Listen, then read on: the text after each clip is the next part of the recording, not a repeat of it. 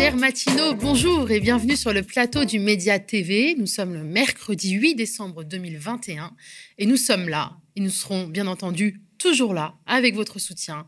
Votre soutien, ce sont des likes, des partages, des commentaires, mais aussi, si vous le pouvez, des dons sur la plateforme Ocapal et des abonnements sur le Média TV.fr slash soutien la contre-matinale du média épisode 51. C'est parti.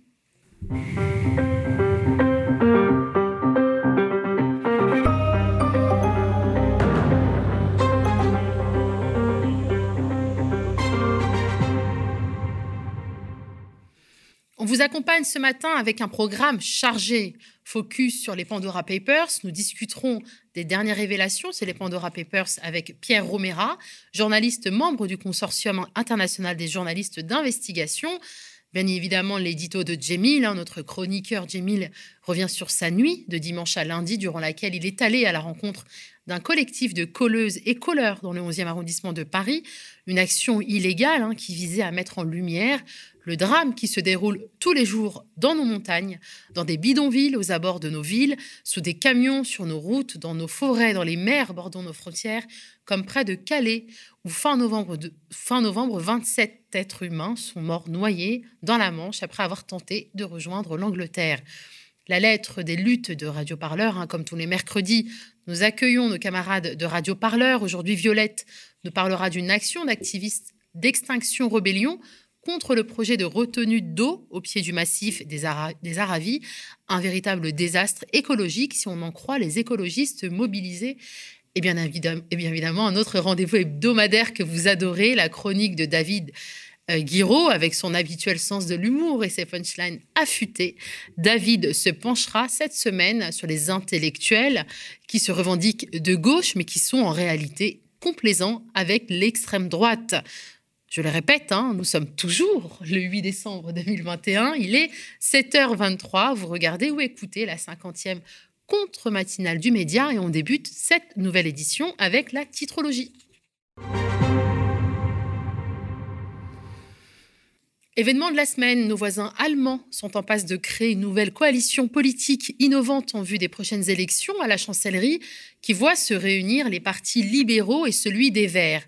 Le Monde, Le Figaro et La Croix consacrent leur une à la coalition menée par Olaf Scholz, ministre des Finances d'Angela Merkel, ancien cadre du SPD, un parti social-démocrate, quasi sûr de succéder à la chancelière par le biais de cette alliance.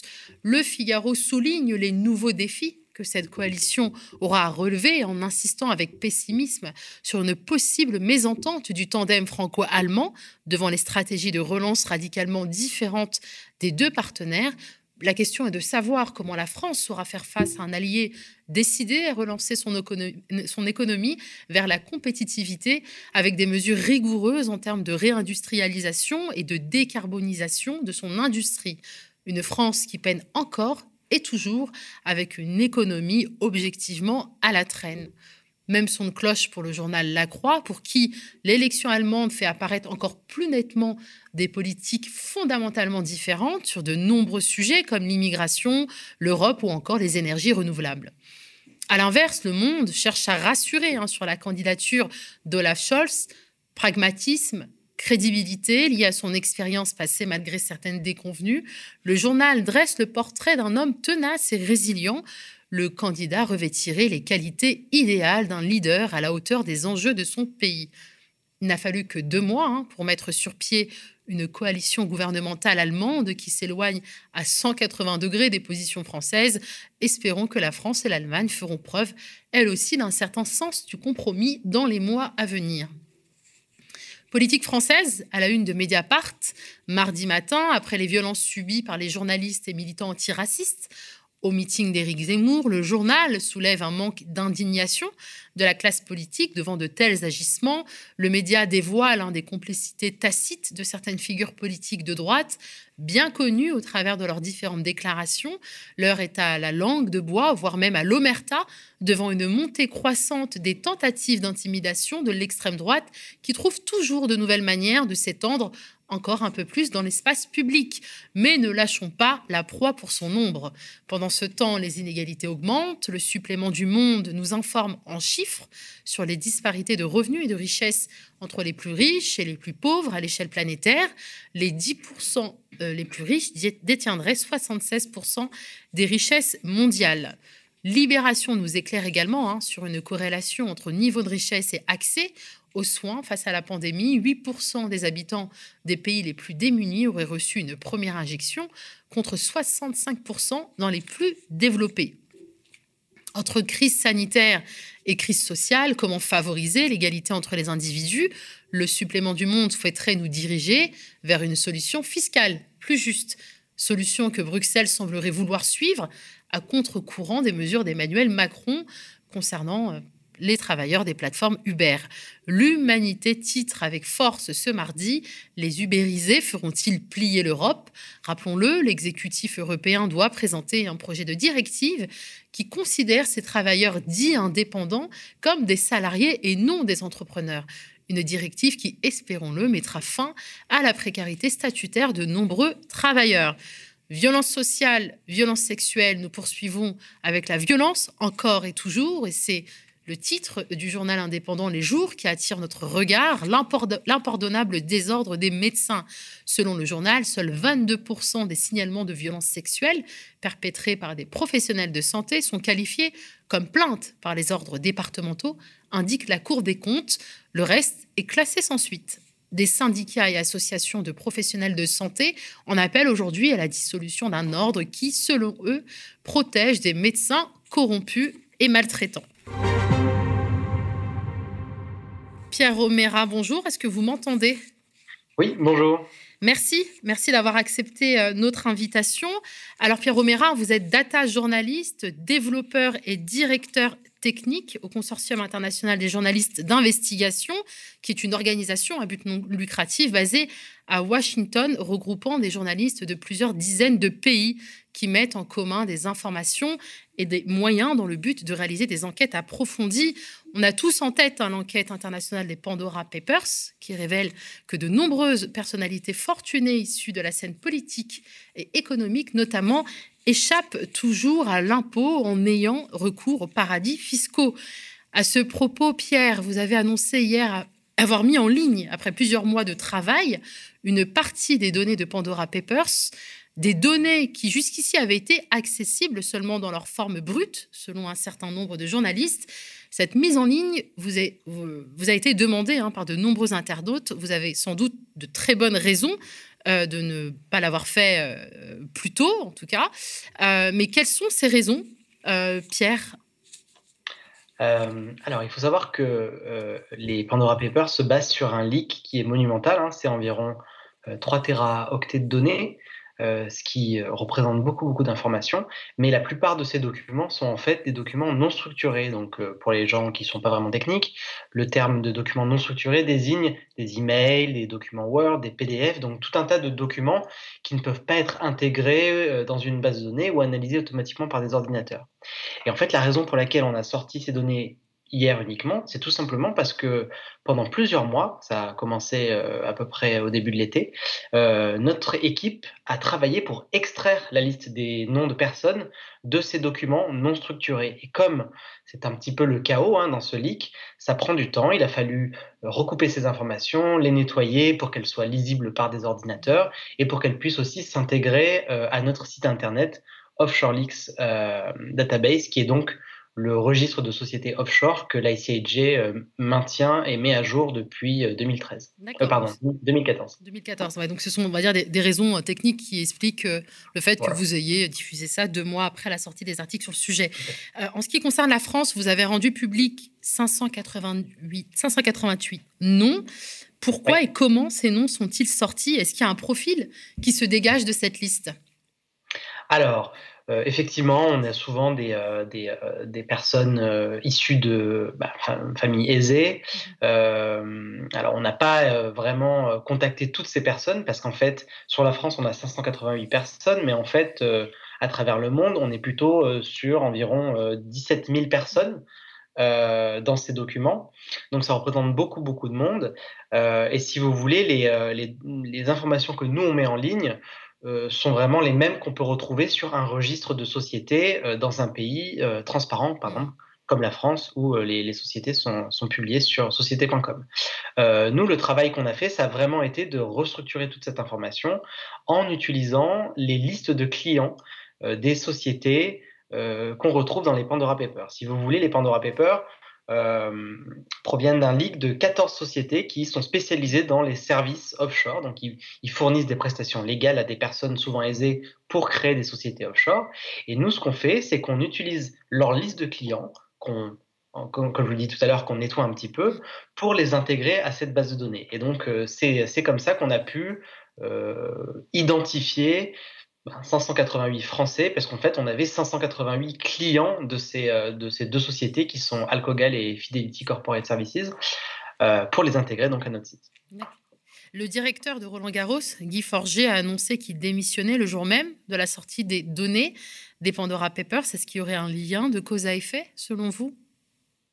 Euh, alors, pas que je sache, euh, je n'ai pas travaillé sur, sur, ce, sur ce dossier, donc je ne pense pas qu'il y ait un lien entre les deux. Non. Comment les citoyens peuvent-ils utiliser la base de données que vous avez mise en ligne pour en savoir plus sur leurs élus ou leurs patrons? Euh, alors, il y a vraiment un moteur de recherche hein, sur le site donc offshoreleaks.icig.org. N'importe qui peut se rendre et euh, utiliser le formulaire de recherche pour chercher des noms de personnes ou de sociétés.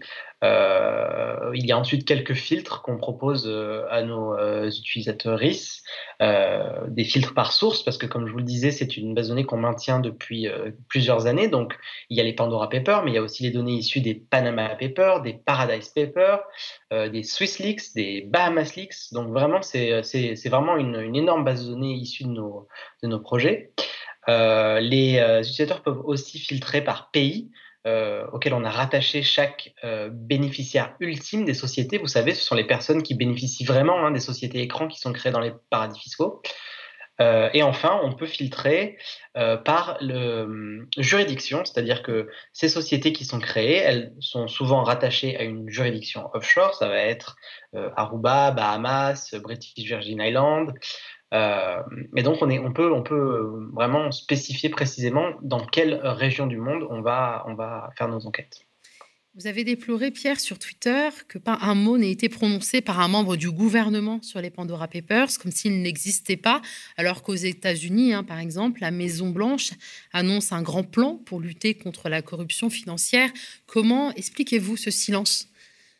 Alors malheureusement, je n'ai pas d'explication parce que c'est vraiment incompréhensible pour nous. Euh, on sait que euh, la France a pu mener des actions euh, pour retrouver de, l'argent auprès des fraudeurs fiscaux après toutes nos enquêtes. on estime à environ 370 millions d'euros l'argent recouvré par le fisc après la publication des enquêtes de l'ICIJ, l'ouverture d'environ 900 dossiers par le fisc. et là, on ne comprend pas. On se dit qu'on vient de publier un leak qui est probablement le plus importants de l'histoire, euh, avec euh, des noms de nombreux Français qui certes n'étaient pas encore publiés avant, mais qui en tout cas auraient dû provoquer une réaction. Si, si ce n'est pas du fisc français, ça devrait être au moins des législateurs qui doivent généralement se saisir de l'actualité pour proposer des réformes et aller récupérer euh, cet argent auprès des, euh, évadés fiscaux. Euh, on est évidemment très déçu par la réaction du, du gouvernement français. On espère qu'avec la publication de ces données qui sera suivie d'une autre publication en 2022 pour euh, ajouter encore des données euh, provoquera la réaction du gouvernement. Euh, mais on est quand même aussi content de voir que dans d'autres pays, vous l'avez dit, les États-Unis, mais aussi la République tchèque, le Chili, l'Azerbaïdjan, ont déjà pris des mesures et se sont saisis du dossier bien plus, de manière bien plus forte qu'en France. Et donc, même si de notre point de vue en France, on a l'impression que il ne s'est pas encore passé grand-chose. À l'étranger, euh, les, lignes sont en train de bouger et on espère euh, conduiront à des réformes. Donc on a parlé de l'inertie, quelque part l'inertie du gouvernement. On peut aussi parler de, cette opinion publique qui semble aussi un peu anesthésiée. Hein. Euh, certains observateurs déplorent que les révélations sur les Panama Papers, Pandora Papers, LuxLeaks, etc. fassent la une deux ou trois jours et qu'on n'en parle plus Comment on fait pour bouger cette opinion publique? Alors euh, c'est une remarque qu'on nous fait souvent, mais qui euh, en fait est rapidement euh, démontée par les, les faits, mmh. puisque on se rend compte que nos partenaires, donc qui publient les informations avec la ICIJ, battent des records d'audience. À chaque fois qu'ils publient des informations liées au Pandora Paper, ils ont énormément de visites, ils gagnent des abonnés. Donc on se rend compte qu'il y a toujours vraiment un intérêt des lecteurs et lectrices pour ces sujets. Ensuite, le fait que les médias s'en saisissent plus ou moins, euh, c'est quelque chose qui évidemment euh, pour nous est assez euh, décevant. On aimerait que ça fasse la une des journaux pendant des mois. Malheureusement, c'est aussi, je pense, un problème de densité de l'actualité. Il y a beaucoup de sujets à traiter en ce moment. On est quand même pas très loin d'une présidentielle en France.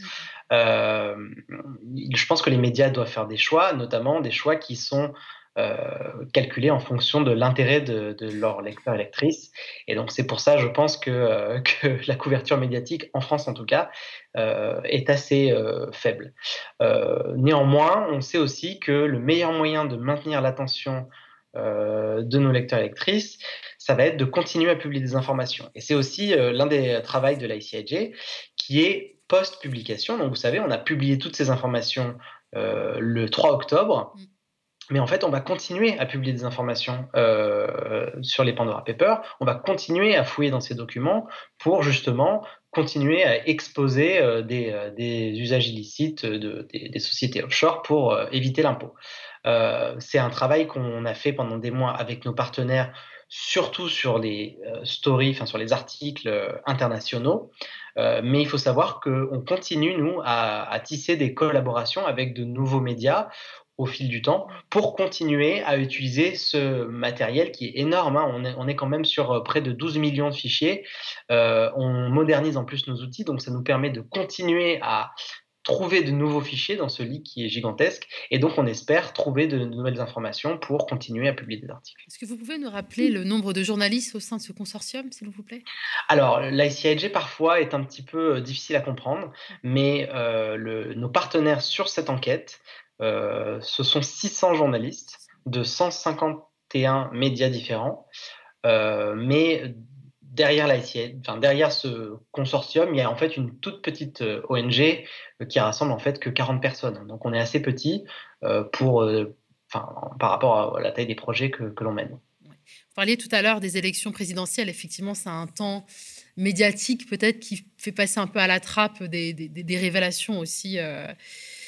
Aussi, aussi importante que, que, celle que vous faites. Euh, si vous aviez une mesure à proposer aux candidats pour en finir avec cette corruption financière, cette évasion fiscale, quelle serait-elle, Pierre Romera Alors, l'existence de sociétés offshore dans des paradis fiscaux, elle n'est rendue possible que par une chose, c'est l'opacité totale de ces juridictions. Vous n'êtes pas capable de connaître les sociétés et euh, leurs créateurs dans ces juridictions. Donc je pense que la mesure, elle être très simple, euh, c'est d'imposer la transparence à toutes ces euh, juridictions, et si elles ne le font pas, ben, de couper toute relation diplomatique et internationale. Voilà, tout simplement. Merci Pierre Romera, vous êtes data journaliste, développeur et directeur technique au consortium international des journalistes d'investigation. Euh, eh bien, on vous, on vous libère. Encore merci d'avoir accepté notre invitation. Et on accueille tout de suite Jemil pour sa chronique. Salut Nadia, ça va? Ça va et toi? Très bien, merci. Alors je m'installe, on est en direct, hein, bien évidemment. voilà, le bumper est très court. C'est pas on grave. Fait avec. On est aux médias, on est authentique ici. Effectivement. Voilà. Alors, bah, je commence par dire bonjour à toutes et à mm. toutes les personnes qui nous regardent. Puis je te dis salut, mais de nouveau, salut. Voilà, je sais que tu vas bien, comme d'habitude. Alors aujourd'hui, sujet léger, sujet sympa, sujet jovial, les morts à nos frontières, comme tu l'as dit en intro. Alors, des milliers d'humains exilés ont perdu la vie. Hein. Je ne vous l'annonce pas, on le sait, hein, ces dernières années dans nos montagnes, dans, nos, dans les bidonvilles aux beaux abords de nos villes, sous les camions, sur nos routes, dans nos forêts, dans les mers bordant nos frontières, comme près de Calais, où fin novembre, euh, le 27, non, c'était le 24, je crois, 27 personnes sont mortes noyées dans la Manche après avoir tenté de rejoindre l'Angleterre terrible là-bas. À Calais, chaque jour apporte son lot de drames humains euh, sur une frontière militarisée comme jamais, où l'État français envoie sa police pour réprimer les personnes, les humains, échoués ici après un parcours migratoire qu'on connaît comme terrible, qui euh, consistait à fuir la guerre et la misère. Alors les images, vous les connaissez, évidemment. Je vais donc vous épargner, vous et vos yeux, pour cette fois, mais pas vos cœurs qui seront obligatoirement touchés ce matin. Oui, car Jamil, hein, ce dimanche soir, tu es allé sur le terrain à Paris pour filmer une action. Oui, effectivement, de ce dimanche, euh, bah, apparemment, je n'ai pas eu assez, euh, je crois, du torrent de merde du dimanche soir avec euh, les fascistes à, Villepinte. Alors, j'ai accepté de suivre et filmer un collectif de colleuses et de colleurs dans le 11e arrondissement à Paris, en action illégale, donc avec le risque important de croiser d'autres, d'autres des policiers. Voilà, ah, mais ne brûlons pas les étapes et écoutons Stella, jeune militante, nous expliquer la situation. Il y a un ras-le-bol, tout simplement, de manière générale de l'impact des frontières et de la politique d'État euh, sur les personnes exilées. Et euh, on aimerait visibiliser euh, bah, toutes ces personnes qui, malheureusement, ont été effacées de l'histoire de manière générale. C'est intéressant le mot effacées parce qu'en plus d'être mortes, elles sont invisibilisées. Est-ce que c'est ça, en fait, l'objectif de ce soir-là? Bien sûr, oui, c'était un chiffre. Enfin, dans les médias, on parle souvent de 27 morts. Mais nous, on aimerait montrer que derrière ces morts, il y a des gens, il y a des prénoms et il y a des histoires. Alors l'objectif est ici euh, clair, hein, humaniser celles et ceux qui ont été réduits à des chiffres euh, par le gouvernement et à des faits divers par les euh, médias dominants. Alors à mon micro, une jeune autre femme, membre du collectif, attaque directement ici et dénonce le rôle criminel de l'État, selon elle. On l'écoute. Donc ça va de la, ce qu'on appelle la nécropolitique, du fait qu'en fait, toutes les personnes euh, exilées qui sont à Calais, qui sont à Grande-Sainte, qui sont à la frontière du côté français, en fait, l'État euh, les tue indirectement en, le, en les empêchant d'avoir accès à la nourriture, à avoir accès à l'eau, via des expulsions qui sont quasi quotidiennes. Ce que fait l'État à Calais, c'est une politique de harcèlement. C'est une politique de harcèlement qui est physique, euh, qui est mentale, c'est une démonstration de force à travers euh, des énormes convois policiers. C'est une violence d'État à part entière qui s'appuie sur une politique qui finalement est raciste. Elle parle de nécro politique, de quoi s'agit-il? Eh bien, moi-même, j'ai découvert ce mot au dimanche soir. Alors, j'ai fait quelques recherches. La nécropolitique, c'est euh, un néologisme, c'est-à-dire un, mot nouveau, inventé par Achille Mbembe. Hein, je prononce bien son nom, hein, j'espère. Euh, politologue et historien camerounais. Alors, le concept reprend et additionne les mécanismes de domination et euh, de pouvoir existants, en fait, pour dicter qui peut vivre c'est quand même fort, et qui doit mourir dans nos sociétés, considérant la matérialité, mais aussi l'intentionnalité euh, palpable, réelle, hein, qu'on voit, des enjeux de pouvoir entre les groupes sociaux qui existent dans notre pays. Alors ça va de l'appareil d'État, un énorme appareil, jusqu'au petit coup de canif de la police qui lacère les tentes des réfugiés euh, dans les bois. Alors le concept de nécropolitique euh, tend ici à montrer que le pouvoir, en lui-même, le, pouvoir, possède aussi une dimension de contrôle sur la possibilité même de la vie. Hum, je te l'avais dit, hein, Nadia, sujet euh, passionnant et jovial. Passionnant, mais pas forcément jovial. Alors revenons à l'action du collectif appartenant au mouvement Collage Réfugiés à Paris, dont les membres ont véritablement travaillé durement pour établir une liste qui n'existait pas, une liste précise des personnes décédées à la frontière franco-britannique. On écoute Stella nous expliquer. Quand nous, on s'est penché sur la liste justement de ces personnes, euh, une liste qui n'existait pas, et on a mis du temps à la faire, on s'est rendu compte que c'était juste euh, effroyable. Et euh, même nous, en tant que militants, on a, été, on a eu beaucoup, beaucoup de mal à faire cette liste. Parce qu'il y avait un âge, il y avait la nationalité, il y avait les conditions, enfin les circonstances de, du décès. Et donc là, d'un coup, c'est devenu concret. Et parfois, il y avait même les photos, de, enfin, les photos d'identité. Et, euh, et c'est là que je me suis dit, il faut absolument écrire partout le nom de ces personnes, qu'on n'oublie pas. D'ailleurs, ça me fait penser aussi à une enquête de, enfin une enquête, à un article hein, de Mediapart qui avait publié hein, quelques portraits euh, de ces de ces naufragés. Effectivement. Euh, donc, pour revenir à Stella, hein, elle décrit une action pacifique et de sensibilisation. Ouais, c'est ça, c'est le principal objectif. Alors le collectif, ce collectif s'est donné comme objectif de revenir ici régulièrement euh, pour malheureusement mettre à jour le mur avec de nouveaux noms parce que c'est pas fini, mais aussi l'entretenir et organiser des veillées en hommage comme ça a été fait dimanche soir. Alors ceux qui se avec des actions de collage classiques, hein, notamment féministes. Là, il s'agit d'un mémorial qui a pour vocation de durer dans le temps, ce qui a poussé ce collectif à débattre en interne sur les techniques diverses et variées pour les stratégies d'action. Écoutez. Le but là, c'est que ça reste longtemps. On va revenir coller si c'est arraché. Il y avait la question de la violence qui s'est soulevée dans le groupe. On voulait coller avec du verre pilé. Et on voulait, justement, on est tous habillés, tous et toutes habillés en noir. Et le but, c'était de montrer qu'il y avait un basculement dans la violence de notre côté aussi, dans la riposte, en fait, face à la violence d'État et qu'on en avait marre de coller et que ce soit quelque chose qui est, qui est banal, enfin un outil qui est devenu assez banal. Donc euh, à voir, parce que malheureusement la majorité n'était pas d'accord là-dessus, puisque c'est un procédé qui est utilisé euh, par euh, l'extrême droite. On n'a pas opté pour ça, mais ça ne nous empêchera pas de revenir et de réinventer d'autres procédés qui, qui répondront à cette violence d'État.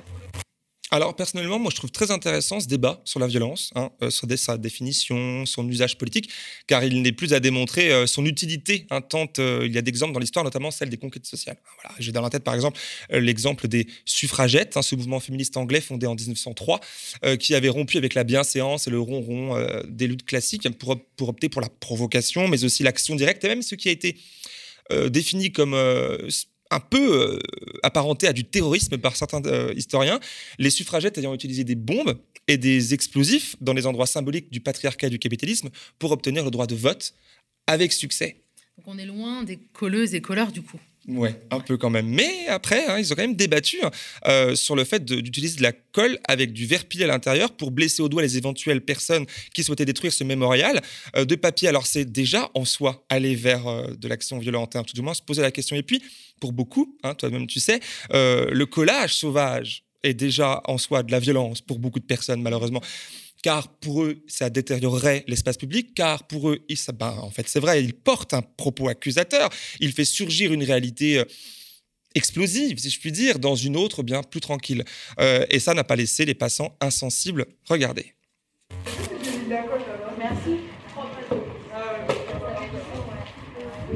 Vous disiez là, vous passez en voiture, vous dites j'adore. C'est un mur de liberté. En général, c'est les, pour les femmes, euh, les, femmes, les violences contre les femmes. C'est le mur, c'est le mur de l'expression, on l'adore. Bah, étonné qu'on entend euh, à la radio tout ce qui se passe, de voir ce mur, c'est beaucoup plus émouvant. C'est plus concret que d'entendre à la radio que des bateaux sont chavirés et que personne ne les secourt et qu'en fait tout le monde s'en fiche. C'est juste des chiffres. Ouais, c'est épouvantable. Juste épouvantable. Vous me disiez que vous habitez dans le quartier? Oui, j'habite tout près. Et de voir... Je vois des murs, je vois ce mur qui est sans arrêt euh, inscrit par euh, des causes qui sont extrêmement importantes, voilà, que ce soit les féministes ou les gens qui sont morts ou tués en mer. Alors j'ai aussi tendu mon micro à une autre dame qui passait par là, euh, alors que je n'avais pas vu au même moment que la police aussi passait par là et débarquait. La dame, pendant ce temps-là, m'a livré un témoignage au micro personnel assez percutant. Tu vas voir, regardez. On m'a rien expliqué, non, je lis. Donc il y a des prénoms, c'est écrit anonyme, il y a des dates. Voilà, puis là il y a des flics qui viennent de s'arrêter. Et ça vous évoque quoi, la situation, là, ce que vous voyez, et puis du coup, la scène que vous... Euh, vous savez, moi, j'ai un peu plus de 60 ans, et quand j'avais 20 ans, je faisais pareil. Donc euh, voilà, ben, ça continue, c'est bien. Il faut continuer, il faut écrire, il ne faut pas s'arrêter. Et pourquoi à 20 ans vous faisiez ça? Pourquoi vous, vous pensez qu'il faut continuer? Quel est l'intérêt de tout ça pour vous? Ben, Nous, à l'époque, on se battait pour que le viol soit reconnu comme un crime. On se battait pour euh, que l'homosexualité euh, soit reconnue comme une orientation sexuelle normale, etc. etc. Moi, j'étais dans le MLF et ces choses-là. Donc, pour moi, c'est absolument... Enfin, c'est normal que ça continue. Et puis, il faut que ça continue parce que c'est le sens de la vie. Elle est incroyable, cette rencontre. Hein. Tombée à point nommé. Tu vois, c'est vrai, vrai, c'est vrai, c'est vrai que cette femme passe à ce moment-là, que je lui tende mon micro à ce moment-là, et qu'elle me raconte ses actions de jeunesse au MLF, le mouvement de la libération des femmes, qui est un mouvement féministe fondé après mai 68, était une bonne surprise pile dans le thème, c'est vrai. Alors, comme vous l'avez vu dans cet extrait, euh, c'est à ce moment-là que la police est arrivée. Bon, hein, un des membres, une des membres du collectif, majoritairement féminin, il y avait quelques hommes aussi, euh, est venue alors m'expliquer la situation et surtout leur crainte d'avoir des problèmes à cause du slogan collé en haut du mur. Je le cite mort aux frontières égale État cimetière. Bon, l'État français est une nouvelle fois directement visé. Est mise en cause par les activistes qui n'ont pas été, eux, vus hein, par les agents de police en train de coller directement. Donc les faits d'éventuelle dégradation n'ont pas, pas pu être caractérisés. Alors, certains agents euh, on semble chercher d'autres éléments, notamment sur l'organisation du collectif, etc. Je continue de filmer, on regarde.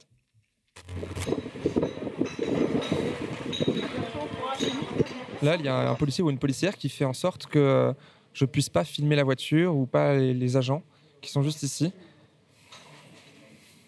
et qui se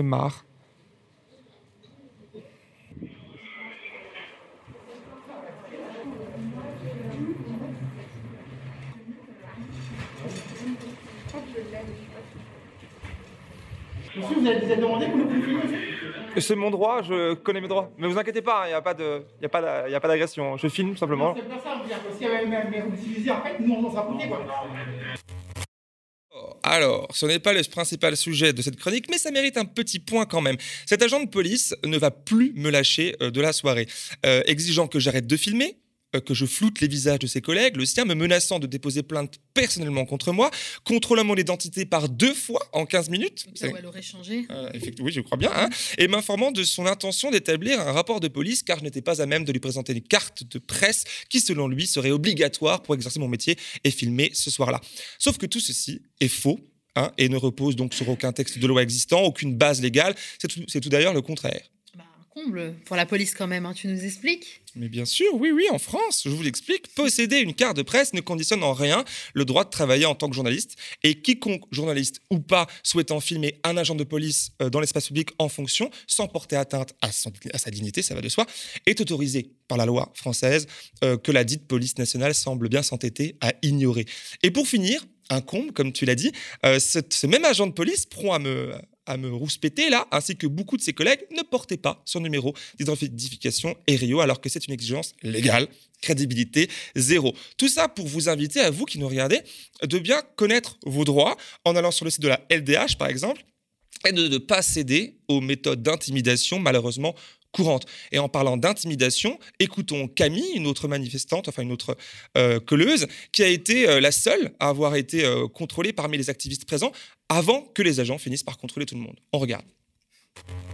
Ils nous ont observés, puis ils nous ont demandé qu'est-ce qu'on faisait, qui on était. Bien sûr, on est, c'est une action citoyenne où tout le monde est indépendant et indépendante. Ils ont relevé mon, identité.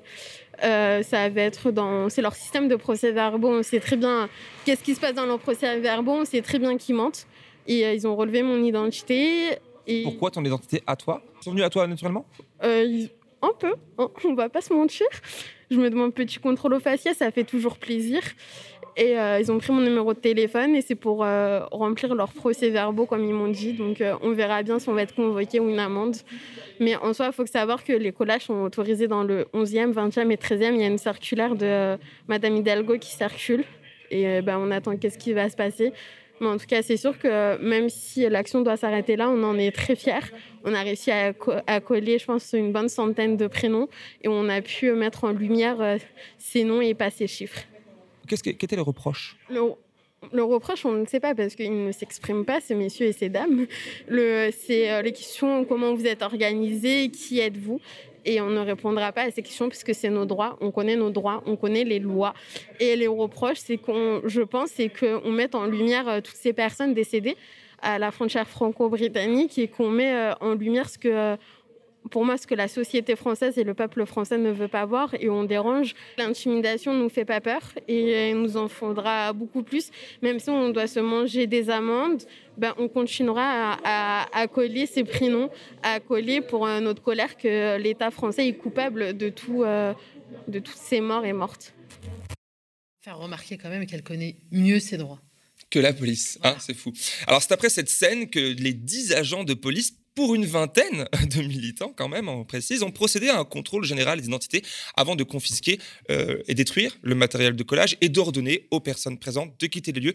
Ma cadreuse et moi-même, nous nous sommes exécutés, exécutés à ce moment-là. Donc elles n'ont pas pu terminer leur mémorial. Alors non, non, passe pour cette fois. Mais mon contact dans ce collectif m'a informé que les activistes étaient revenus rue Bouvier plus tard dans la nuit pour aller au bout de leur action, c'est-à-dire organiser une veillée à la bougie en hommage à ces centaines de personnes décédées au large de Calais. Des passants Et d'autres associations et d'autres personnes se sont déplacées à cette occasion, comme on le voit à l'écran. Alors les membres de ce collectif se disent déterminés et présents partout sur le territoire pour afficher ces noms sur les murs de toutes nos villes, de tout le pays. Merci Jamil. Hein, je rappelle, hein, comme on le voyait indiqué euh, à l'écrit, que toutes les images de cette chronique proviennent d'un reportage plus complet euh, encore hein, que tu as autoproduit et qui est disponible sur ta chaîne YouTube. J'ai mille choses à te dire depuis hier soir. Effectivement, oui, on mettra le lien sous, euh, le live. N'hésitez pas à venir le visionner car le sujet a beau être le même que là ce matin, mais la forme va différer puisque ça offre une expérience plus immersive avec plus d'images, de la musique, un rythme différent et des témoignages complémentaires. Et malgré toute cette grisaille présentée là, bonne journée quand même. Oui, bonne journée quand même. Merci beaucoup, Jamil, pour cette chronique. Et c'est l'heure pour moi de faire une petite pause dans cette matinale pour vous parler d'un sujet très important. Le média entre aujourd'hui dans une phase cruciale qui conditionne sa survie. Hein. c'est la campagne de dons euh, de fin d'année. Nous avons besoin de notre audience pour ne pas euh, crouler sous le déficit structurel hein, qui est le lot des médias indépendants qui font le choix de ne pas dépendre des mécènes milliardaires ou de la publicité. Il s'agit pour vous de nous faire un don sur la plateforme OCAPAL, un don défiscalisé à hauteur de 66% euh, pour ceux qui paient les impôts sur le revenu, ce qui signifie que si vous nous donnez 100 euh, euros, il vous en coûte 34. Cette campagne est importante parce qu'elle conditionne la suite de la matinale. Notre premier objectif est de 30 000 euros, ce qui nous permettra de continuer dans des conditions tout simplement viables. Mais avec plus, hein, nous pourrons recruter des reporters vidéo qui couvriront la campagne la mobilisation et renforcer notre équipe en la transformant en véritable QG de campagne. Pour l'instant, regardez ces images. Bonsoir Eric Zemmour. Bonsoir. Marine Le Pen, bonjour. Bonjour. Merci d'être avec nous ce matin. Vous êtes candidate à l'élection présidentielle. Il ne faut certainement pas accueillir ces migrants. Donc beaucoup sont potentiellement dangereux. Ah on les laisse mourir de froid derrière les barbelés. Parce bien sûr que oui, mais bien sûr que oui. Il faut que la police tire à balles réelles. Ça rigole plus là. Hein. Eh, reculez, reculez.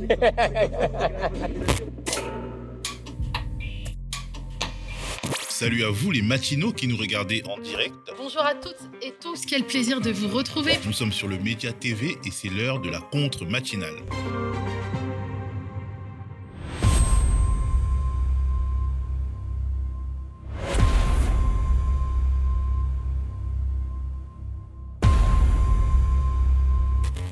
c'était vos petits commentaires euh, de soutien qui nous font vraiment chaud au cœur.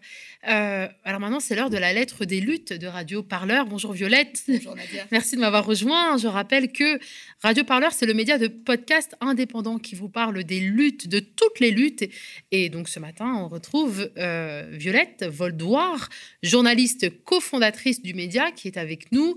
Alors Violette, tu as choisi de nous parler d'une action d'activistes d'extinction rébellion contre le projet de retenue d'eau au pied du massif des Aravis, un véritable désastre écologiste si on en croit les écologistes euh, mobilisés. Exactement. Euh, est-ce que euh, tu connais la petite citation de la Clusa, Nadia? Ah Bon, bah, alors je vais vous en parler parce que c'est moi je suis venue avec, euh, avec la montagne dans mes valises euh, ce matin pour donner un petit peu envie parce que c'est vrai qu'il fait froid, il fait moche, voilà, donc on va se donner un petit peu de, un petit peu d'énergie. Euh, donc la Clusa, c'est une charmante petite station de ski au pied du massif des Aravis dans les Alpes. et cette dernière semaine, il n'y avait pas que de la neige et le paysage de carte postale avec les sapins enneigés pour peupler les nuits froides de, la Clusa, hein, parce qu'il fait quand même en dessous de zéro largement. Il y avait des activistes donc de ce mouvement euh, écologiste qui s'appelle Extinction Rébellion, dans lequel notamment il y a beaucoup de jeunes militantes et militants euh, qui se sont mobilisés autour d'un projet de retenue d'eau. Ça s'appelle une retenue collinaire. Voilà, si vous n'avez jamais entendu ce terme. Euh, vous aurez au moins après un terme ce matin dans la matinale du média. Et donc, je vous propose de les écouter. Ils sont, et elles sont surtout au micro radio-parleur de Lou Bonnefoy, qui a fait une petite ascension avec elle et avec eux.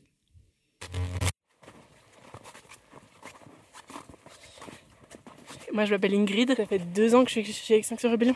On est au bois de la Colombière, euh, sur le plateau de Beauregard à la Clusa. Donc là, la nuit est en train de tomber. On est dans une forêt d'épicéas euh, qui sont lourds de neige. Et du coup, c'est un plateau qui est menacé de destruction par un projet de retenue collinaire qui a une emprise totale de 8 hectares. Je suis Sandra Stavo de Bauge, je suis habitante de la Clusaz, passionnée de glisse et je fais partie du collectif Fier Ravi. La retenue collinaire, c'est une retenue d'altitude euh, pour stocker de l'eau en vue de produire de la neige artificielle. Il y a une tourbière hyper protégée qui, euh, a de nombreuses espèces euh, qui sont très rares, qui se trouvent dans, dans peu de milieux. Dans les enquêtes qui ont été faites, ça n'a pas été pris en compte l'impact que ça aurait sur la tourbière, alors qu'il va y avoir du captage du ruissellement, ce qui fait qu'elle va être, euh, il y a des risques d'assèchement. Donc c'est euh, d'une part très grave parce que les, les espèces qui sont dedans, elles survivront pas à l'assèchement.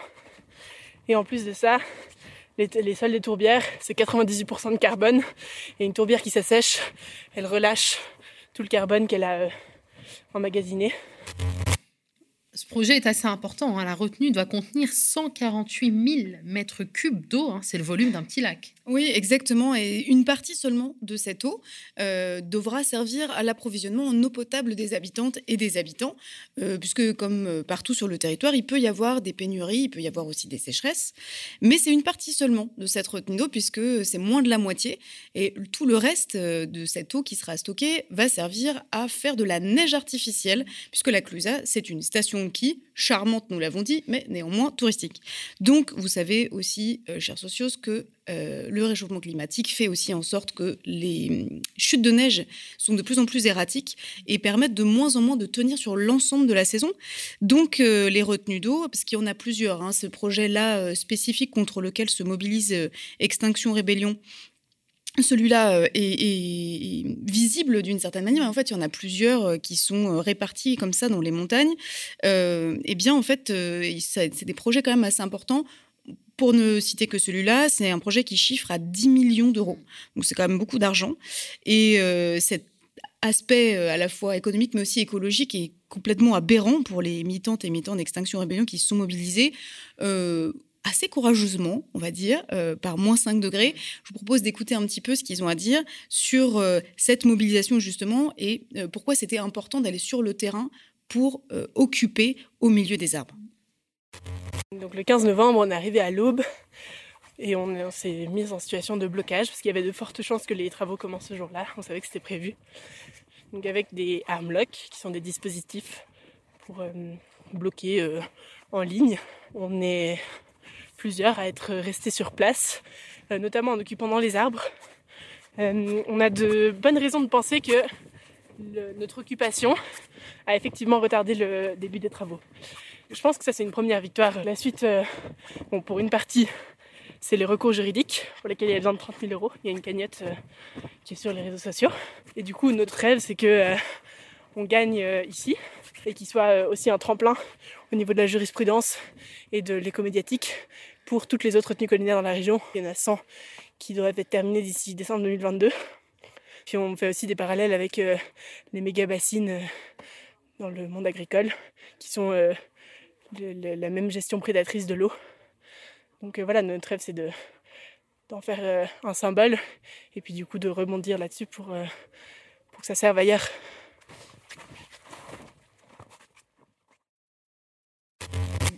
Ce projet, enfin l'occupation, voilà, pour s'opposer à ce projet est désormais terminée. Donc ces militantes et militants pu se réchauffer un petit peu, parce que moi, rien que de les regarder, j'ai un petit peu froid quand même. Euh, mais le combat donc continue dans les Alpes autour euh, de cette gestion euh, de l'eau, cette gestion prédatrice de l'eau, hein, qui vise à retenir en amont, ce qui fait que ben, en fait, les cours d'eau qui se retrouvent en aval sont aussi moins abondés. Hein, donc ça peut poser aussi des problèmes sur toutes les vallées. Enfin, ça, c'est des choses qu'on que, qu'on développe pas là parce qu'on n'a pas le temps, mais c'est aussi des projets sur lesquels il faut s'arrêter parce que derrière, il y a beaucoup de problématiques qui peuvent se poser autour. voilà, donc à noter qu'il y a aussi plusieurs autres luttes autour de cette gestion de l'eau dont on vous a déjà parlé sur Radio Parleur. C'était un petit peu mentionné là. Euh, c'est la question des méga bassines. Mhm. Donc c'est un autre reportage de Lou Bonnefoy. Euh, c'est un peu notre spécialiste euh, gestion de l'eau chez Radio Parleur. elle est allée. donc c'est un tout autre décor. C'est là on est plutôt vers Niort, dans les plaines agricoles de la Nouvelle-Aquitaine. Et là pareil, il y a des projets de retenue d'eau qui s'appellent des bassines et des luttes qui sont fédérées autour de ces méga-bassines. Donc vous pouvez aller voir un peu ce, ce travail de reportage qui est très intéressant à écouter sur radioparleur.net. Oui, merci Violette. Comme chaque semaine, on retrouve aussi dans la, lutte, dans la lettre des luttes des rendez-vous à ne pas manquer sur le terrain. Où est-ce qu'il faut aller cette semaine, Violette? Euh, on va sortir de Paris un petit peu, hein, voilà, parce que Paris c'est bien, mais c'est pas le centre de la terre non plus. Euh, et donc, si vous êtes toulousaine et toulousain, vous pouvez vous rendre euh, à un festival sur les questions kurdes. En fait, c'est un festival sur le Kurdistan qui va durer trois jours. Ça commence aujourd'hui, car nous sommes mercredi. Voilà, c'est vrai qu'on est déjà mercredi. Ça commence aujourd'hui. Et donc, c'est un festival pour découvrir le Kurdistan Rojava, euh, cette, cette, partie très précise du, Kurdistan, et surtout sur l'expérience de gouvernance euh, communaliste euh, qui se déroule au Rojava. Donc il va y avoir des débats, il va y avoir des films, il va y avoir des rencontres qui permettront de, de s'y intéresser, de découvrir, voire même d'approfondir si vous connaissez déjà le sujet. Donc ça se passe à l'itinéraire BIS, qui est un café associatif installé dans la ville rose, au 22 rue Périole précisément. Donc vous pouvez aller voir là-bas, ce sera très intéressant. Et puis, un petit rendez-vous si vous voulez rencontrer la team Radio Parleur, mhm. si vous voulez me voir moi, en vrai. Euh, mais au-delà de la plaisanterie, si vous voulez rencontrer un petit peu plus largement l'équipe, euh, nous, on sera euh, non pas à Paris, mais à Aubervilliers vendredi soir à 19h. On présentera une fiction sonore, parce que les luttes, c'est pas seulement le reportage, c'est pas seulement le terrain, c'est aussi l'écriture, l'imaginaire. Et, et l'humour. Et donc, on vous présentera une fiction qui s'appelle La France Espace, qui a été écrite par Adrien Giraud, réalisée par Étienne Gracianette et produite par votre serviteur. bravo, bravo, merci beaucoup Violette. Alors avant que tu partes, j'aimerais bien qu'on fasse un petit point sur la campagne de dons euh, donc qui court hein, jusqu'à décembre. C'est bien ça? Oui, tout à fait. Euh, la campagne de dons de Radio Parleur, c'est c'est très important pour nous parce que c'est, enfin, il vous a pas échappé que Radio Parleur, c'est comme le média, c'est un média indépendant. Et euh, dans l'ambiance crypto-fasciste du moment, c'est vraiment des médias qui sont euh, plus, plus importants que jamais. Et Radio Parleur, nous, on a, on a besoin de 20 000 euros pour cette campagne de dons euh, annuelle. Et bah, on a du mal à les faire parce que bah, y a beaucoup de campagnes de dons qui sont en même temps, qui se déroulent en même temps. Donc, si vous voulez soutenir Radio Parleur, pour que Radio Parleur ne disparaisse pas, parce que nous, on a un tout petit média avec une toute petite équipe, donc on est aussi un peu fragile. Et puis on n'a pas euh, les sous, et puis même pas forcément politiquement l'intention de payer des pubs Facebook pour être extrêmement visible euh, et s'acheter des partenariats ronflants et tout. Donc euh, nous on fait ça avec nos petits bras et, et, et d'ailleurs, enfin, on est toujours ravis de pouvoir discuter et partager le plateau avec le média qui est aussi un média indépendant important. Un plaisir partagé. Un plaisir partagé, voilà. Mais donc, objectif Objectif 20 000. Pour l'instant, on a fait à peine 20%, Donc, si vous voulez faire un don à Radio Parleur, ça se passe sur radioparleur.net slash don. D'accord. On retrouve le lien, j'imagine, en description. Euh, de la vidéo. Il s'affiche à l'écran, donc c'est parfait. Merci encore Violette. Merci beaucoup Nadia. Euh, est-ce que je te retrouve la semaine prochaine ou alors c'est ton collègue? Oui, alors moi ce sera ma dernière de l'année la semaine prochaine et ensuite euh, je partirai en vacances et vous retrouverez Martin Baudrero qui sera un plaisir de sortir sa plus belle chemise pour venir vous faire honneur sur le plateau du Média. D'accord, super. Donc on n'aura pas l'occasion de voir Adrien Giraud sur notre plateau? Je vous l'amènerai un jour, si vous voulez. Mais c'est pas grave, on a quand même David Guiraud. Guiraud, hein, vous appréciez la petite blagounette qui tient une voyelle. Donc c'est l'occasion de recevoir notre cher David Guiraud. Merci, Mais là, nous entrons peut-être dans un domaine plus délicat, je pense. plus intime. Mais là, nous entrons peut-être. Bonjour, sans transition. voilà. Me voilà. T'as voilà, mais t'as T'as dit pas de bumper. C'est pas mais David, c'est un bumper à lui-même. Euh, de toute façon, si vous ne me passez pas à la caisse ce matin, je ne fais pas ma chronique. Voilà. voilà. Voilà. Comme ça, c'est dit. J'attends le premier don. Mais il y a pas de... ok, donc du coup, David, toi, on t'a beaucoup vu sur Twitter, sur Insta, sur Facebook, parce que tu as eu le bonheur de débattre avec Eric Nolo. Et oui, hier, euh, euh, oui, c'était hier, oui, c'est ça. Euh, j'ai eu la joie, que dis-je, le bonheur de débattre, le privilège. Non, c'était lundi, c'était lundi. le temps passe vite, vous savez, depuis que j'ai débattu avec lui. Je, c'est tellement présent encore un fil d'actualité, donc tu t'oublies, tu vois. Et oui, avec Eric Nolo, ce cher Eric Nolo, vous savez, cet homme. Qui s'est radicalisé ces dernières années. Et qui crie sur tous les toits pourtant qu'il est de gauche, même si on n'a jamais trop su ce qu'il défendait au juste comme mesure de gauche. Alors, Eric Nolot, effectivement, il a eu un petit problème ce dimanche. Il s'est fait attraper au meeting d'Éric Zemmour, mais pas n'importe où. Regardez un peu l'image qui va arriver. Alors, il ne s'agit pas d'une présence euh, banale. Éric Nolot, il est présent au meeting d'Éric Zemmour en première ligne, carré VIP, dans le sacro-saint politique, aux côtés d'éminences euh, du fascisme et de princes de l'extrême droite, aux côtés notamment de la grande, hein, la seule, l'unique, Christine Boutin, ancienne dirigeante du Parti chrétien-démocrate. Alors, je pense que si, il s'y attendait pas. Mais il a été repéré. Et pour s'expliquer de cette présence curieuse, pour un chroniqueur de chez Hanouna, il a utilisé une défense un peu hasardeuse, pas très banale. Il y était, nous dit-il, en tant que journaliste. Il assume plus, là. Oui, oui. mais, vous avez bien entendu. Éric Nolot est désormais journaliste. Et tant pis si, il y a quelques mois, il disait l'exact inverse. Lisez plutôt ce tweet qui date de 2018. Je vous le lis si vous avez les yeux encore un peu collés par le manque de sommeil. Je ne travaille pas pour la presse et je ne possède pas de carte de presse. Alors ça aurait été presque limpide comme explication, mais il faut croire que comme Emmanuel Macron, Éric Nolot a une pensée complexe, un métier complexe, ou alors il est simplement en train de nous baratiner. Mais bon, qui peut croire à la malhonnêteté de cet homme, sincèrement? Après tout, pourquoi pas? Pourquoi ne pas croire qu'Éric Nolot était bien un journaliste? Alors, un journaliste, certes, sans sujet, sans reportage, un journaliste sans caméra, sans micro, sans même un stylo. C'est juste peut-être qu'il a inventé un nouveau type de journalisme. Éric Nolot est un, journalisme du, un journaliste du sourire, un journaliste qui aime rire et profiter des places VIP à côté de ses amis fachos et qui applaudit, un journaliste de l'applaudissement.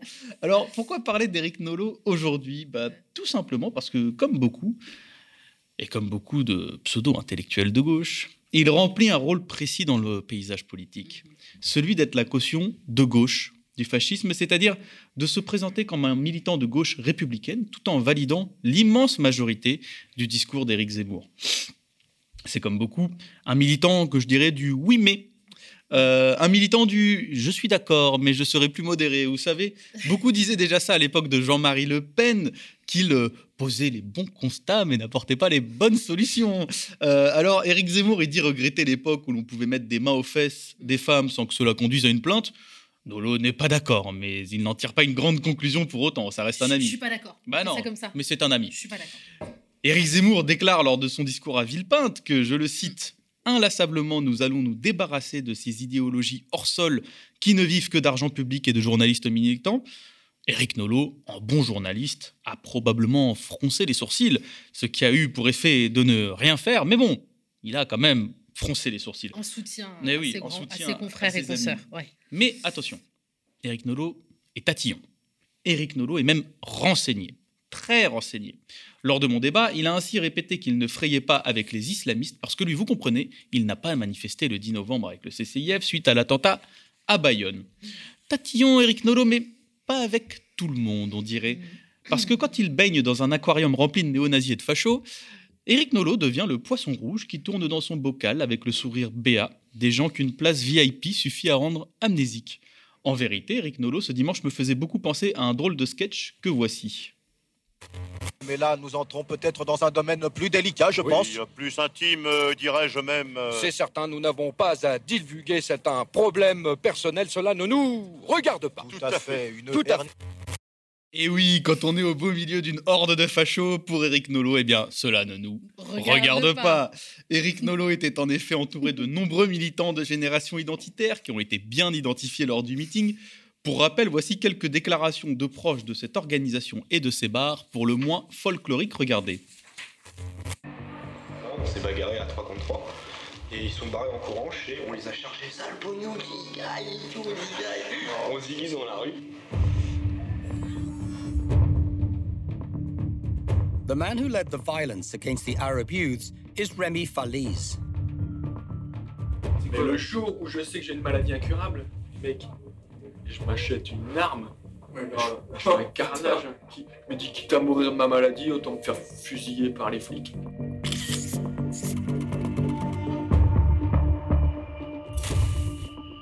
Carnage, c'est contre qui? Une mosquée, n'importe quoi. Une bouche. Même voiture bélier, je prends ma voiture. Bam Allez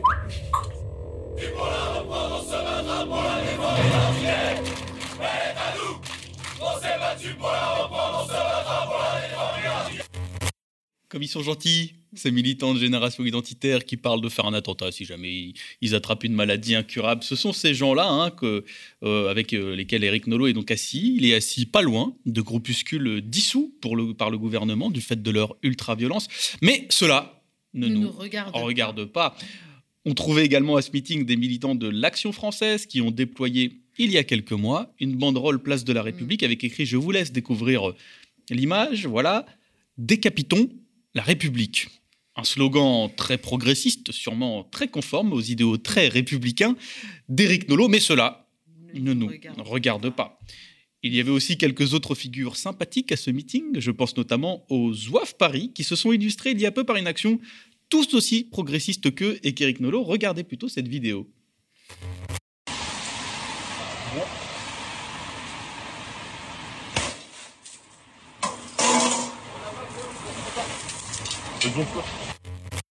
Et oui, ce groupuscule, vous n'avez pas rêvé, déteste tellement les homosexuels qu'ils sont prêts à péter des vitrines pour censurer la une de Tétu euh, avec Bilal Hassani. Mais bon, pour Éric Nolot, installé peinard sur sa chaise au premier rang, qui défend avec force et conviction les idées de progrès et d'égalité, eh bien cela ne nous regarde pas. Homosexuel et arabe. Ah bah oui, bien sûr. Devinette, euh, Nadia. Ouais. Comment appelle-t-on Alors attends, on va le faire comme dans les jingles. Top. Comment appelle-t-on une personnalité publique qui a comme fond de commerce de harceler les antiracistes, de frapper au moindre détail, au moindre écart de route un arabe, mais qui n'a absolument pas la même exigence vis-à-vis de groupuscules néo-nazis et anti-républicains? Je suis, je suis, je suis. Un facho Voilà. Parce que dans l'histoire d'Éric Nolot, on en compte plein. C'est le cas notamment du tristement célèbre Jacques Doriot, exclu du Parti communiste en 1936, qui a participé à la collaboration. Tous ces hommes prétendument de gauche ont comme caractéristique commune de concentrer toute leur attention, toute leur énergie sur les gens de gauche pour mieux les attaquer, mieux les affaiblir, mieux les discréditer. Avec l'extrême droite, les Éric Nolot attirés par la lumière comme le papillon par les ampoules sont d'une rare complaisance et d'une coupable indulgence. Il y a même quelque chose de foncièrement raciste chez ces gens. Ce sont ceux qui ont une sorte de virilité problématique au point d'être systématiquement hyper agressifs avec les Arabes qu'ils ont en face d'eux en plateau, au point de se lever, vous l'avez vu avec Yacine Bellatar, pour les menacer physiquement lors d'un débat, tandis qu'ils s'aplatissent devant ceux qu'ils considèrent être les leurs, parce qu'au fond, ils leur reconnaissent à eux, ceux qui leur ressemblent, le droit d'être en colère. On se souviendra par exemple d'un échange qui est assez mémorable avec Francis Lalanne à l'époque, où cette fois Nolo ne faisait pas trop le malin devant le chanteur, le chanteur passablement énervé. On aurait aimé voir les images là, David. Ah, c'est vrai que j'aurais dû les sortir, elles sont pas mal. Il est là, calme-toi, mais calme-toi. Discréditer la gauche, accréditer les fachos, voilà le projet politique des personnalités publiques comme Éric Nolot qui, au fond, s'accroche à l'ambiguïté pour ne pas être décompté comme un soutien de Zemmour par le CSA. Car c'est comme dans les tragédies grecques, tant que le drame n'est pas verbalisé, il n'existe pas encore. Et tant pis, si tout le monde est déjà au courant. Allez, je vous quitte avec ce petit cadeau exhumé il y a peu, c'est celle d'un Éric Nolot, vous savez, qui fustige régulièrement l'assignation identitaire, qui était à deux doigts il y a quelques années de qualifier une secrétaire d'État d'arabe de service. Que vous êtes un symbole et qu'en fait on va vous pardonner, un, votre absence de résultat et deux, le fait que les personnalités d'ouverture maintenant euh, deviennent plus gênantes qu'un atout, ce qu'elles étaient auparavant. Voilà. Vous- oui, vous êtes passé de mode, mais si vous n'étiez pas arabe, ça fait longtemps que vous auriez dégagé du gouvernement. Je vous, je vous pose la question extrêmement brutalement. On hein. On se, rend, on se rend compte que Ruquier a quand même construit deux monstres. Ah oui, oui, oui, il n'y en, a- y en a pas qu'un, effectivement. Ouais. Alors, il y en a un qui a roulé dans. dans- enfin, qui a, qui a- qui a pris la, qui a pris la voile de l'autre. hein. Clairement, euh, Éric Nolot, qui arrête pas de nous dire qu'il débat avec les fachos, n'a jamais gagné aucun débat, en fait. Et du coup, euh, il a construit toute son existence médiatique en soufflant dans le dos euh, des racistes, des antisémites. Il a écrit un livre avec euh, Alain Soral, hein, notamment. Euh, un livre qui a été retiré des ventes, d'ailleurs, par décision de justice, parce que dans ce livre-là, Alain Soral faisait un outing sur une personnalité euh, publique. Il, euh, il révélait euh, que quelqu'un était homosexuel, et je crois que ça a été retiré des ventes. Et Eric Nolot, à ce moment-là, ne s'est pas battu euh, euh, férocement euh, contre ce genre d'outing, alors qu'au moment de l'édition, il aurait pu repérer ce genre de choses. Mais non, cela ne le concerne pas. Mais d'ailleurs, il a été aussi enfin, proche ou plutôt amical avec Jean-Marie Le Pen? Bien sûr, Ouais, on a des photos de lui où il est euh, Ouais. tout sourire aux anges. Mais en fait, c'est toujours la même chose. C'est qu'il est très tatillon quand euh, il s'agit euh, des gens de gauche, hein, des antiracistes. Alors pourquoi pas? Moi, je veux bien hein, être très tatillon, mais euh, il n'applique pas cette même exigence, bizarrement, quand il s'agit de l'extrême droite. Et c'est toute l'ambiguïté, mais voulue par ce genre de personnage qui en fait s'acharne sur les antiracistes parce que c'est un fonds de commerce qui médiatiquement marche, mais par contre s'acharner sur l'extrême droite c'est moins vendeur donc bah voilà il vend moins donc il le fait pas. C'est un, homme de l'indignation sélective, euh, No- Norido. C'est ça que tu es en train de nous dire. Ah, là on est bien, on est bien, on, est- on y est bien. ouais. Mais du coup, est-ce que je me posais la question, enfin j'ai entendu ça, peut-être tu pourras me le confirmer ou, ou pas, mais Éric Zemmour aussi, ils ont eu cette, ils ont, co- ils ont co-présenté Mhm. cette émission. C'est aussi son producteur, non? Ah, c'est une bonne Il y a question pas de- ça. de lien aussi bah, y avait, ils ont eu une émission en commun en fait. ouais, euh, voilà. Ils ont eu une émission en commun sur euh, Paris Première Mm. euh, qui s'est terminée depuis qu'Éric Zemmour est décompté au CSA. euh, Il a dû faire ce choix. Bon, forcément, Eric Nolot était triste, triste de mettre fin à, ce débat d'idées tellement passionnant parce que jamais personne n'a autant contesté les idées de l'extrême droite. Vous comprenez Il s'est fait rouler dessus durant toute son existence euh, médiatique par l'extrême droite, mais vous comprenez, il menait le combat, le pauvre Eric Nolot, seul contre tous. Quoi. C'est triste hein, de voir euh, la- le virage qu'il a pu prendre euh, ces dernières années. Triste, mais pas très étonnant. Oui, quand, oui, quand je, je dis triste, c'est comme tu le disais, c'est que euh, c'est le journaliste, le chroniqueur, on ne sait plus ce qu'il est, de- d'extrême gauche, mais qui vient valider en fait un, discours raciste. C'est ça qui est gênant. Il valide, il valide en permanence, il laisse passer énormément de choses. Et cette caution de gauche permet de dire qu'en fait, quelque part, l'extrême droite n'a pas tort vu qu'il y a des gens de gauche qui, euh, qui soutiennent sur tous ces constats, etc. Mm. C'est ça le, le but de l'opération, c'est de donner de la crédibilité à des idées qui, il y a quelques années, se donnaient euh, dans des caves euh, à trois ou quatre euh, fachos euh, euh, complètement en stade terminal, euh, qui n'existaient pas dans la sphère publique. Et c'est aussi ces gens de gauche-là qui, avant, faisaient barrage, aujourd'hui, qui sont devenus des passerelles, quoi. Donc en fait, les médias mainstream aujourd'hui invitent deux personnalités de gauche, Éric Nolot et David Guiraud. Bah oui, c'est ça. Ouais. Mais sauf qu'en fait, du coup, tu vois, quand t'as aussi trois fachos en face, eh ben, ça fait que je suis tout seul contre, contre, contre le monde. Bon, il y avait. Karim Zeribi quand même qui a un peu défendu euh, sur, ce, sur ce plateau et quelques autres, Guillaume Janton ou autres. C'était assez partagé en vérité euh, de ce point de vue-là. Mais, euh, mais euh, clairement, euh, là, on est, on est loin, loin. On est parti très loin en termes de valeur. Ouais, merci beaucoup. Bon, mais donnez votre argent quand même aux médias, Mais hein, oui, n'oubliez pas. mais oui, j'allais relancer moi sur la campagne de dons. Effectivement, la contre-matinale du média s'est terminée aujourd'hui. Euh, mais continuez de nous soutenir, continuez à. Enfin, si vous aimez notre travail, et on croit fort que vous aimez notre travail, on ose l'affirmation. Devenez sociaux sur le média euh, tv.fr/slash soutien. Vous faites-nous un don mensualisé ou unique sur la plateforme Ocapal, un don défiscalisé à hauteur de 66%. C'est bon à prendre pour vous et ça nous permet de vous informer au moins jusqu'aux élections. On vous l'a dit, hein, jusqu'à décembre, donc à cette campagne de dons de financement cruciale pour nous permettre de poursuivre donc la production euh, de la contre-matinale et vous offrir donc euh, une information euh, qui respecte une, une information nuancée. Et même de rire un peu le matin. Voilà, exactement. Quand on est en forme. C'est ça. Et, et voilà, d'avoir une journaliste, un journaliste qui ne coupe pas systématiquement son, son chroniqueur, qui lui laisse le temps de dérouler sa pensée. C'est agréable pour lui et pour vous. Euh, merci de nous avoir suivis, merci de votre fidélité. On compte sur vos partages, sur vos likes, sur vos dons. Et vous retrouverez demain mon cher camarade Théophile. Quant à moi, on se retrouve vendredi. Très bonne journée.